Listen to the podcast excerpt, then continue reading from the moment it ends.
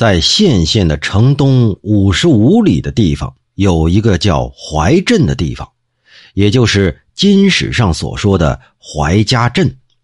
这镇上啊，有一户姓马的人家，家里忽然就出了怪事儿了。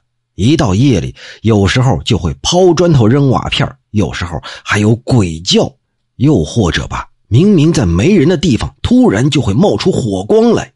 就这样闹了一年多还没消停，本家请法师过来祈祷消灾，也不见灵验的。于是这马家实在是没办法了，在别的地方另买了一处宅子搬走了。到后来吧，有人租了马家这所宅子，仍然是不得安宁。过了没多久，也搬走了。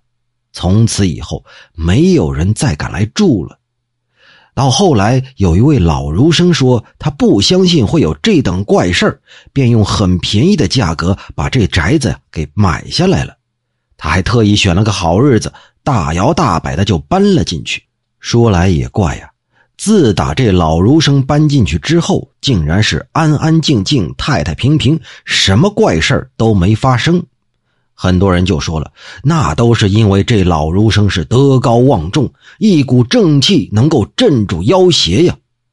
可没过多久啊，有个非常狡猾的盗贼登门和那老儒生去争吵，这一来二去的，人们才从他们的争吵声中知道了，之前那马家宅里的各种怪事啊，都是这老儒生买通了那个盗贼在晚上干的，根本就没有什么妖媚。现在吵上门来，那多半就是分赃不均吧。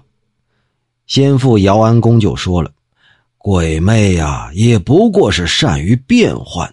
哼，这个老儒能使出这种变幻莫测的手段，要说他才是真正的妖魅，嘿嘿，也没什么不可以呀。”